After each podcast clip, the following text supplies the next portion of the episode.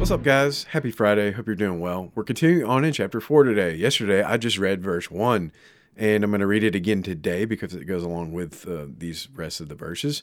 But check out yesterday's episode because it's a huge part of the rest of today's thought. So let's go ahead and dig in. Finally, then, brothers, we ask and urge you in the Lord Jesus that as you received from us how you ought to walk and to please God, just as you are doing, that you do so more and more Verse 2 For you know what instructions we gave you through the Lord Jesus. For this is the will of God, your sanctification, that you abstain from sexual immorality, that each one of you know how to control his own body in holiness and honor, not in the passion of lust like the Gentiles who do not know God, that no one transgress and wrong his brother in this matter, because the Lord is an avenger in all these things as we told you beforehand and solemnly warned you. For God has not called us for impurity, but in holiness. Therefore, whoever disregards this disregards not man, but God, who gives his Holy Spirit to you. And so, again, yesterday, right, we need to remember y'all are doing good. Like that's that's the major overtone that Paul is writing to the Thessalonians. Like y'all y'all are doing good. He says that just as you are doing. Now do so more and more. And so uh, uh, the the baseline for the the things he's calling us to do is first of all, you can't do any ethics without the ontology or the the being who you are of being in Christ, right? We we are right with God because of what Jesus has done and nothing else.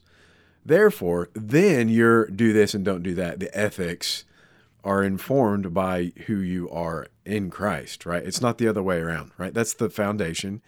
Furthermore, how you build on that foundation is y'all are doing good, right? That's what Paul says. Like, if you're in Christ, then God's going to continue to change you. And I know for a fact that you have made progress in your life in all the areas of sanctification.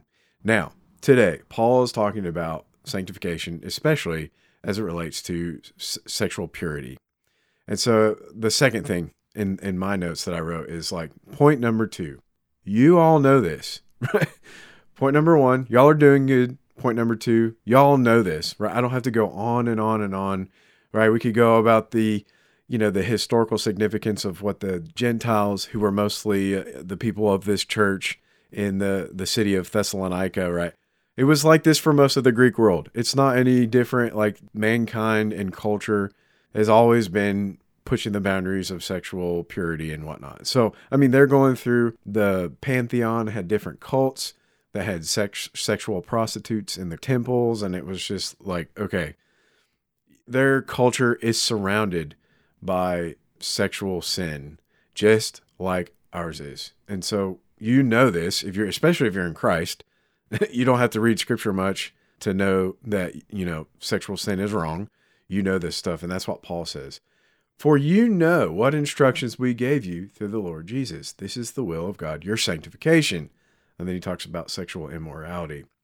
And so, again, right, they're doing good. And that's that. Y'all need to remember that today. Like, if you're in Christ, I know that you're making progress, especially in this area. Like, God will not leave you the way that you are. You're going to make progress. Some maybe more than others, right? Some maybe need to work on it more. Like we don't need to minimize this, but we also don't need to beat ourselves up over it. That's what Paul's doing. He's like, y'all know this. You're doing good. Keep on going. If you failed, yes, that's sin. Feel the guilt. Now get up. Okay, do better, right? That's what Paul's saying. Do so more and more. Be sanctified, be set apart, be holy. Y'all know. And then I want to call back a little bit to uh, Dakota had an episode a couple days ago, and he talked about when when we're going through suffering or persecution or frustrations. Like he, I really liked his points. He said we either medicate, isolate, or accelerate. Like we push through it, or we medicate ourselves. And so, even if you're not messing up now, like you're going to be tempted when something goes wrong to medicate yourself on sexual immorality. And so Paul's saying, y'all are doing good, but keep going. Get up and, and keep fighting the good fight.